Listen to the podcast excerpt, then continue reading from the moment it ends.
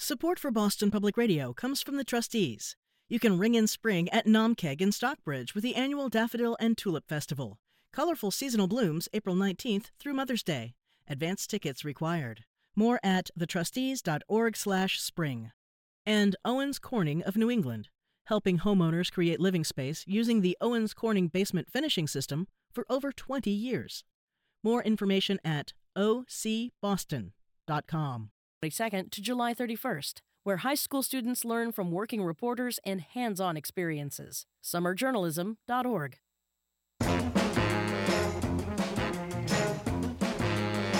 Welcome back to Boston Public Radio. Jim Braude, Margery Eagan. Chef Boyardee, Margery, we hardly knew ye until the pandemic hit. Now, in search of comfort foods, apparently people are turning the clock back on years of healthy eating, kicking their quinoa to the curb for Kraft Easy Cheese, flaming hot Cheetos, any whatever else has had enough fat, sugar, and salt to soothe the socially distanced soul. Joining us online to talk about this, where the food shortages are and are not, and other headlines about coronavirus and the food chain is Corby Kummer. Corby's the executive director of the Food and Society Policy Program at the Aspen Institute, senior editor at the Atlantic, and a senior lecturer at the Tufts Friedman School of Nutrition, Science, and Policy. Hello, Corby Kummer. Hello. Hello. Hello, Corby Kummer. Well, let's uh, talk first about um, what's going on with the uh, with the farm workers that have all this excess uh, food they don't know what to do with. You know, there this there's this double problem of not enough farm workers to harvest food, and then food not being uh, distributed. So a single chicken processor is smashing 750,000 unhatched eggs every week. The nation's largest dairy cooperative estimates that farmers are dumping 3.7 million gallons of milk each day because cows don't stop milking. Uh, don't giving don't stop giving milk. Chickens don't stop laying eggs. But the distribution channels are getting clogged and they're going to the wrong places. So it's this terrible irony of fresh food going to waste, and then what's going to come down the line is all these crops that will ripen and there won't be labor to pick them, and they will be plowed under. You know, I, in some ways, I understand that when you're used to shipping X percent of your product to uh, supermarkets, Y percent to restaurants, and I don't know, whatever, wherever else you might, you know, the, the rest to college uh, uh, cafeterias, that sort of thing. And all of a sudden, the world is upended. But one, it seems that these food processors, or whatever you want to call them, farms were as unprepared for uh, uh, an ep- a pandemic as the federal government was. And number two, as painful as the numbers you described a second ago, Corby Kummer, are, is this a permanent state? Meaning, if we have to live with this, let's say for argument's sake, another four to six weeks, the worst of it, is there ability to revise the food chains, for lack of better expression, so that all of this stuff doesn't need to be destroyed? Or is this the way it is until we get back to normal, assuming whatever normal is? You've asked just the question that a lot of farmers are facing, which is can I retool my packaging system so that I can start packaging in bulk, not going to restaurants? I can sell to the government that is going Yeah. to increase its entitlement programs, which is what we on the outside think, oh, come on, just repackage it. Send it to food banks. They mm-hmm. need it right now. But apparently, there's no way they can do that because they have small packages. They're not equipped to ship in bulk, and they're expecting their markets to come back. So they're expecting the way they package for if it's supermarkets that aren't uh, picking up, or especially from colleges, as you said, from restaurants, restaurant chains that have closed. They're just waiting it out because they don't want to invest millions of dollars in new packaging lines. So on the flip side, so we have there's plenty of food being produced and milk and produce, but they can't get it to market. But the flip side of the same story, which is maybe what you were touching on before, is I woke up this morning to read that the largest pork packing producing uh, firm, I think in South Dakota, is shutting down because of contamination. I think there are a bunch of meat packers who have been in that boat. That tons of farm workers are coming down with uh, uh, coronavirus. So that's sort of the other side of the same coin. Are we about to have a shortage crisis on that front, or or or no? Do you know the this? It's the Smithfield plant, and it Smithfield, right. responsible for up to four to five percent. This the Wow. stories about the closing have said of the entire country's pork supply. So, yes, uh, the stories were starting to ring alarm bells about meat shortages. I would wait to see if that happens because of what we were just describing. The excess production, not enough distribution. So maybe if distribution channels get worked out, that won't be such a problem. But the big problem, of course, was protecting the safety of the workers. Because in meat processing plants, they're right next to each other. They're cheek by jowl, the terrible pun, but they are literally right next to each other to butcher these animals. And they were not changing their production processes fast enough, and they were endangering their employees.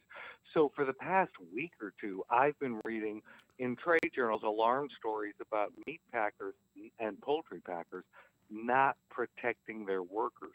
So this announcement that Smithfield was bowing to the fact it had, I think, 250 cases, the state's largest cluster of cases, and the governor, I think, told them you have to close. So they were bowing to reality, unsafe working conditions. We'll see what happens if other meat processors do this, what happens to the meat supply.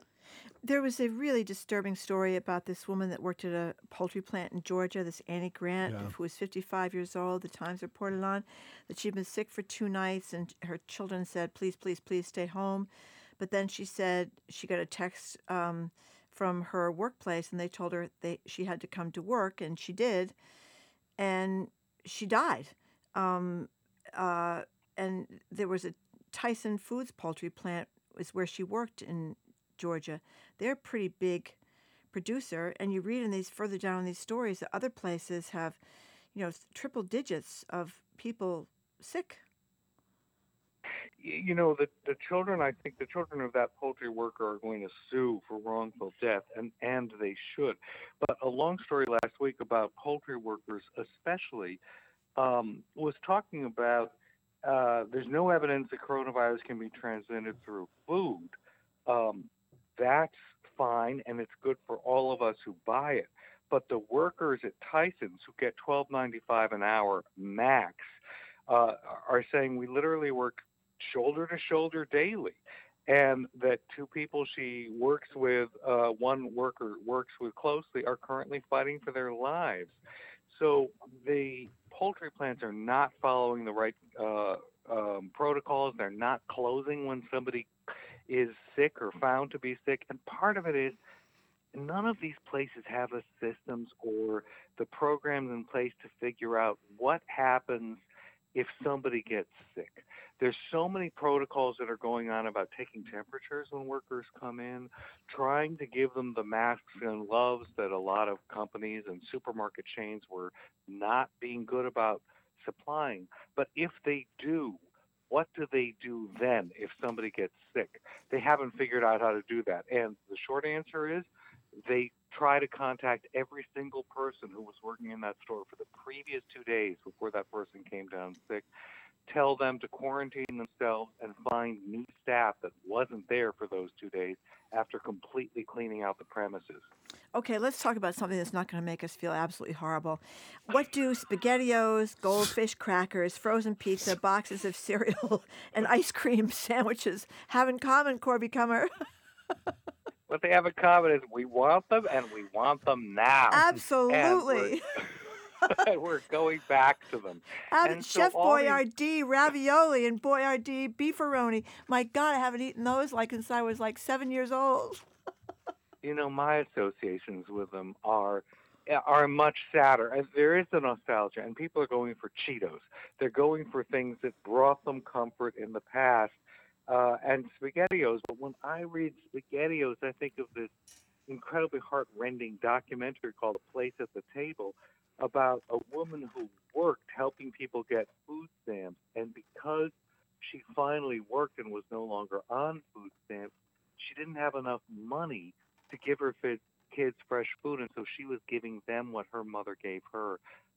SpaghettiOs because that's all she had the money to give them. Oh God. So sorry to sorry to ruin your day if All you're right. about to have Okay. SpaghettiOs. then she, Uh, but yes, we are we are having a lot more of these packaged foods because they bring back happier memories. But is that really, you know, I, I read a story about this uh, about, I don't know, about a week ago, and I was somewhat skeptical. I just figured it was an anecdotal kind of thing. But the last time I was at Star Market, I went in an afternoon when there's virtually nobody there. And I walk in, and Mhm. almost as if this is true, Margery, even and Corby, even as if my arm is not connected to my body, I'm walking down an aisle, and what did I pick up? Broadcast corned beef hash which is probably my most common dinner. Broadcast is a brand in a can. For those who don't, I, I'm not uh, kidding. I literally wasn't even thinking about doing it. I guess part of my head saw it and I pulled it out. And so, is that the theory here? Is that those were when we were kids, we felt safer and whatever, and so we're returning to that? Is that the thesis as to why we're eating this crap? Little did you know you had a prehensile arm. It found itself No, it was like that. reaching for the Prego pasta sauce. It was, but is that really? 52%, and goldfish 23% since this began. Yes, I do think people they don't want to think about food prep. They can't deal with it. They have to keep up with their work lives, their children's school lives. They don't have time, and this is what saves them in stress. And, you know, the irony is this is exactly what we grew up watching TV commercials tell us oh yeah. that stressed moms didn't have time to cook for their children. So Hamburger Helper to the rescue. Hamburger Helper has increased sales too.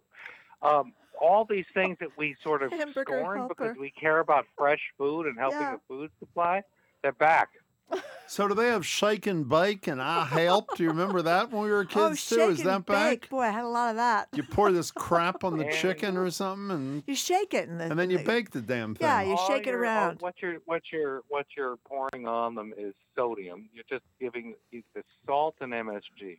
So if you buy a lot of salt and MSG, you can get the same thing. You know, I just have to finish this thought about that. For those who think I'm making this up, you know what I would eat? I'd say three nights a week because you know, as the, you know, Dinty Margaret- Moore's beef stew. No, well, Dinty Moy I beef used to a stew lot of that. with the grizzle was my second favorite entree because my mother worked bread, nights. loaded with butter. I would open a can of corned beef hash, which I think was for three people, and of course I'd eat it myself.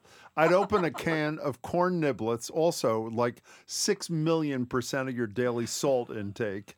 I'd pour it into the pan with the corned beef hash, and that was I was like in heaven. Doesn't get much better than that, Jim. And by the way, if they had corn niblets, I would have bought them the other day too. In any case, we're talking to Corby Kummer. Corby, on a much more serious note, uh, there was a Market Basket employee who died in Salem last week. There, I didn't know there are three million people who work in grocery stores around the uh, the country. And I interviewed a woman, uh, uh, Lisa Wilson was her name, who was part of the demonstration outside the Whole Foods uh, in the South End. I guess about a week or so ago, where there was concern about the safety of supermarket employees and that sort of thing. And she worked at a, I, I, I assume this has changed from what an emailer told us. She worked at a Shaw's in Hyde Park, Corby, where if uh, they did not issue a mask or gloves, you were entitled to wear them. You had to buy it yourself. And the generous offer by the Shaws was if they had them in stock, they would give the employee a 5% discount, which, which, no, literally, that was in the Globe, by the way. Uh, uh, it is just so. Are are- things getting better? Are these grocery chains grudgingly realizing it's even if they don't give a damn about their workers that it is good public relations to pretend like you care about the people who work in your stores? So I frankly admit to being confused by these stories because I'm tracking friends in both Washington and Boston who go to both Trader Joe's and Whole Foods and give me anecdotal reports. In, in, in the case of Washington, the Trader Joe's started mandating social distancing and limiting the number of people in stores at one time much earlier than Whole Foods did, but Whole Foods started. But the piece in today's that was on the front page of today's Washington Post about fearful grocery chain workers who are getting ill and not getting protected said that Trader Joe's had been one of the worst about telling at the beginning uh, its employees not to wear masks or gloves because it would freak out The customers, the right? customers. Yes. And, and so I think that I think that what we're seeing, I assume, is managers have a lot of discretion over how they're managing their work staff, and, and there needs to be much more central coordination from the chains about worker safety. You know, the guy, I have to say, in the spirit of fairness here, my information is anecdotal. The guy Chris Flynn called in cold the other day was, the, I think he's the executive director, the head of the Mass Food Association, and he said the vast majority of supermarkets are taking their employees' safety uh, uh, seriously. But even if these are the outliers, the the condition, the fact that every single supermarket person does not have a mask and gloves, uh, the fact that there's not every single cashier with one of those what are they called sneeze guards the pla- the, the Plexiglass. plexiglass thing guards. that's which is not uh, preventive but it's better than nothing it's just it's just the one thing the state did do even though i don't think the number is low enough is they announced last week which you may know corby that the maximum occupancy of any grocery store in massachusetts is 40% of the current mac- maximum occupancy allowed counting both customers and staff. So well i think 40% is a little high. At least they're i guess moving in the right uh, direction. I think what what states do, and, and one of the things the Post said was that Kroger, Safeway have started providing masks and gloves. Uh, Walmart is checking employees' temperatures before each shift. Again, I hope they have a plan in case somebody gets sick. And just this morning, I was seeing in the Herald that uh, Charlie Baker is saying that all grocery store and supermarket workers can get free cor- coronavirus testing oh good um, and they're going to be given priority by the state as they Good. ramp up as the state ramps up um, testing capacity. You know, can I So say one last thing about this? You know, we we- we've talked almost with every guest when we talk about rotten public policy that's Yep. come to light, or at least rear more of a spotlight on it, like we did with Sandro Galea about uh, health inequities uh, pre-existing uh, coronavirus. You know, what will be the after effect? Do you think, Corby? I know it's purely hypothesis. Do people treat those who work in grocery stores more like equal human beings than most of us did prior to this when this is over or is this just a short-term Yeah. love affair I think we Well, do. okay, I hope so we I'm do. An, I'm an I'm an optimist because during this whole mess, almost the only people outside of the people we're quarantining with, or if we're alone, the people we interact with, are supermarket employees. that's true So they're definitely, or CVS employees, they're the ones who are becoming the the human beings here. And it's all it's also up to cities and states to make their own policy in the in the vacuum of federal leadership. And a supermarket near where we live in Washington says um, that the mayor of Washington has decreed you cannot enter the supermarket without a mask. In fact, it's not true. It's a good idea, but um, you know everybody's sort of making up their own rules as they go. Well, one of my favorite rules, since we all are a little bit on edge, supermarkets, of course, have playlists. You may notice them in the background as I we're walking this around the story. store. But because we're jittery, they've decided, apparently, a lot of them to knock off such fuel your jitters hits as Britney Spears' Toxic and the Bee Gees' Stay, Staying Alive. alive. Staying alive. I We're not going to hear that going down the cereal aisle. But you know what? I think it was what propelled Jim's arm to reach for that beef stew. It was the subliminal effect of the playlist that had changed. Yeah, could be, could be. I've never noticed the Bee Gees staying alive when I was at the supermarket, but maybe it's been there and I haven't. but you're not you're not supposed to notice never- those things it's environmental stuff Oh, that's oh, what it oh, it oh. creates a mood and a feel isn't that true corby you don't hear music we've discussed music in restaurants when there used to be restaurants with you before and it isn't that you hear it it creates a feeling a mood right Yeah, but how many supermarkets? What I was surprised about with this story, which was an English story, it's from Wired UK, was I, I'm not aware of playlists. In Neither am I. I'm thinking of how deeply soothed I was by the 50s and 60s jazz and Starbucks, which of course they packaged into CDs that they sold at the cash register. But I liked it. It made me me feel good. It's a perfectly okay idea, I guess, for supermarkets, but I've never heard I've never heard music in a supermarket. You know, but if we're I don't, I don't particularly want to. more than I think about it, Margery, since we were praising Dr. Fauci before for Yep. his honesty, wouldn't shouldn't your supermarket be playing I don't know the Doors, the End, or something? Just so we're maybe not Okay. Apocalypse or Now. I will survive. I will Against survive. Survive. That's That a would be good, one. That is actually yeah, a great one. We still have those bumper stickers. Somebody should do that, right? Now they could make a lot of money selling "I Will Survive" bumper stickers. So, Corby, last thing for you is apparently just like uh, junk food or processed food or whatever is making a huge comeback. So is I don't even know what the verb for this is. When you put up things, when you put vegetables and stuff, preserves Preserve. that people are re- returning to what their grandmothers did. Well, I guess some people don't need their grandmothers to do it; they've been doing it. But the, the number of people who are preserving food for the long term is increasing dramatically. Yes. Well, it can. I mean, and that's not even a Nice pun. You're- line. That was very good. Food.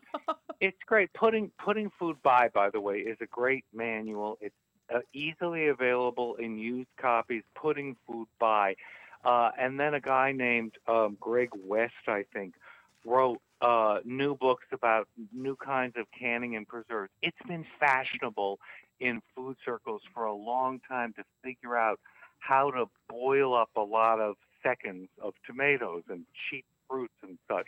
Cut out the blemishes, boil it up, and put it into jars so that it's safe. And just as a little refresher, if it's got acid in it, like tomatoes, it's generally going to be safe. If it doesn't have acid, you like cucumbers, you should add some vinegar to it or lemon, but usually vinegar so that it will stay safe because that reduces a lot of bacteria.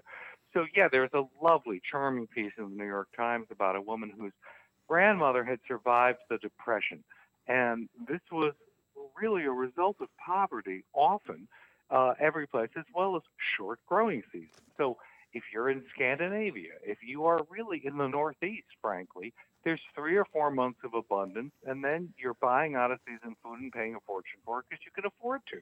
But if you couldn't and you were raising your own food, you would boil everything up and have lots and lots of shelves in your basement or wherever you could put shelves with jars of tomato sauce, jars of cucumber and, and green beans, which also need acid, by the way, just for food safety reasons. And, and you would use them throughout the winter until May and June because it's a long time till there's fresh food again. But yes, get putting food by, get any of the new canning manuals. It's really easy and all you have to do is buy jars and have a big spaghetti pot that can fit a lot of hot water so you can boil water and, and boil the jars. And if you don't have time for that, you just buy Chef Boyardee and put it on the shelves, and you're pretty Well, much it wasn't covered. Dinty Moore stew. What was your brand? Dinty Moore beef stew and that. broadcast corned beef hash. Oh, Those are and my two brands. Broadcast. Broadcast corned Yeah. beef hash. Broadcast. I like the Yeah. beef You will enjoy that. At- At one of our Seder's, um, a friend, our online Seder's, of course, a friend uh, told her husband to get brisket. He proudly got the last brisket in the store, and it turned out to be corned beef, Ooh, which, of course, is a form of brisket. it's fine with me. Hey, Corby, stay well. Good to talk to you. Thanks so much for your You too. time. Thanks, Corby. Corby joins us every week. He's the executive director of the Food and Society Policy Program at the Aspen Institute, a senior editor at The Atlantic, and a senior lecturer at Tufts Friedman School of Nutrition and Science. Thanks again to Corby Kummer. Coming up, uh, the governor's press conference is coming up in a few minutes. Uh, but in the meantime, while we're waiting for the governor, uh, we're going to talk to you a little bit about what's going to happen if America's hero, Dr. Fauci, gets the axe. President Trump has uh, indicated in some tweets or retweeting tweets that he may not be far from given that axe. You're listening to 89.7 WGBH, Boston Public Radio.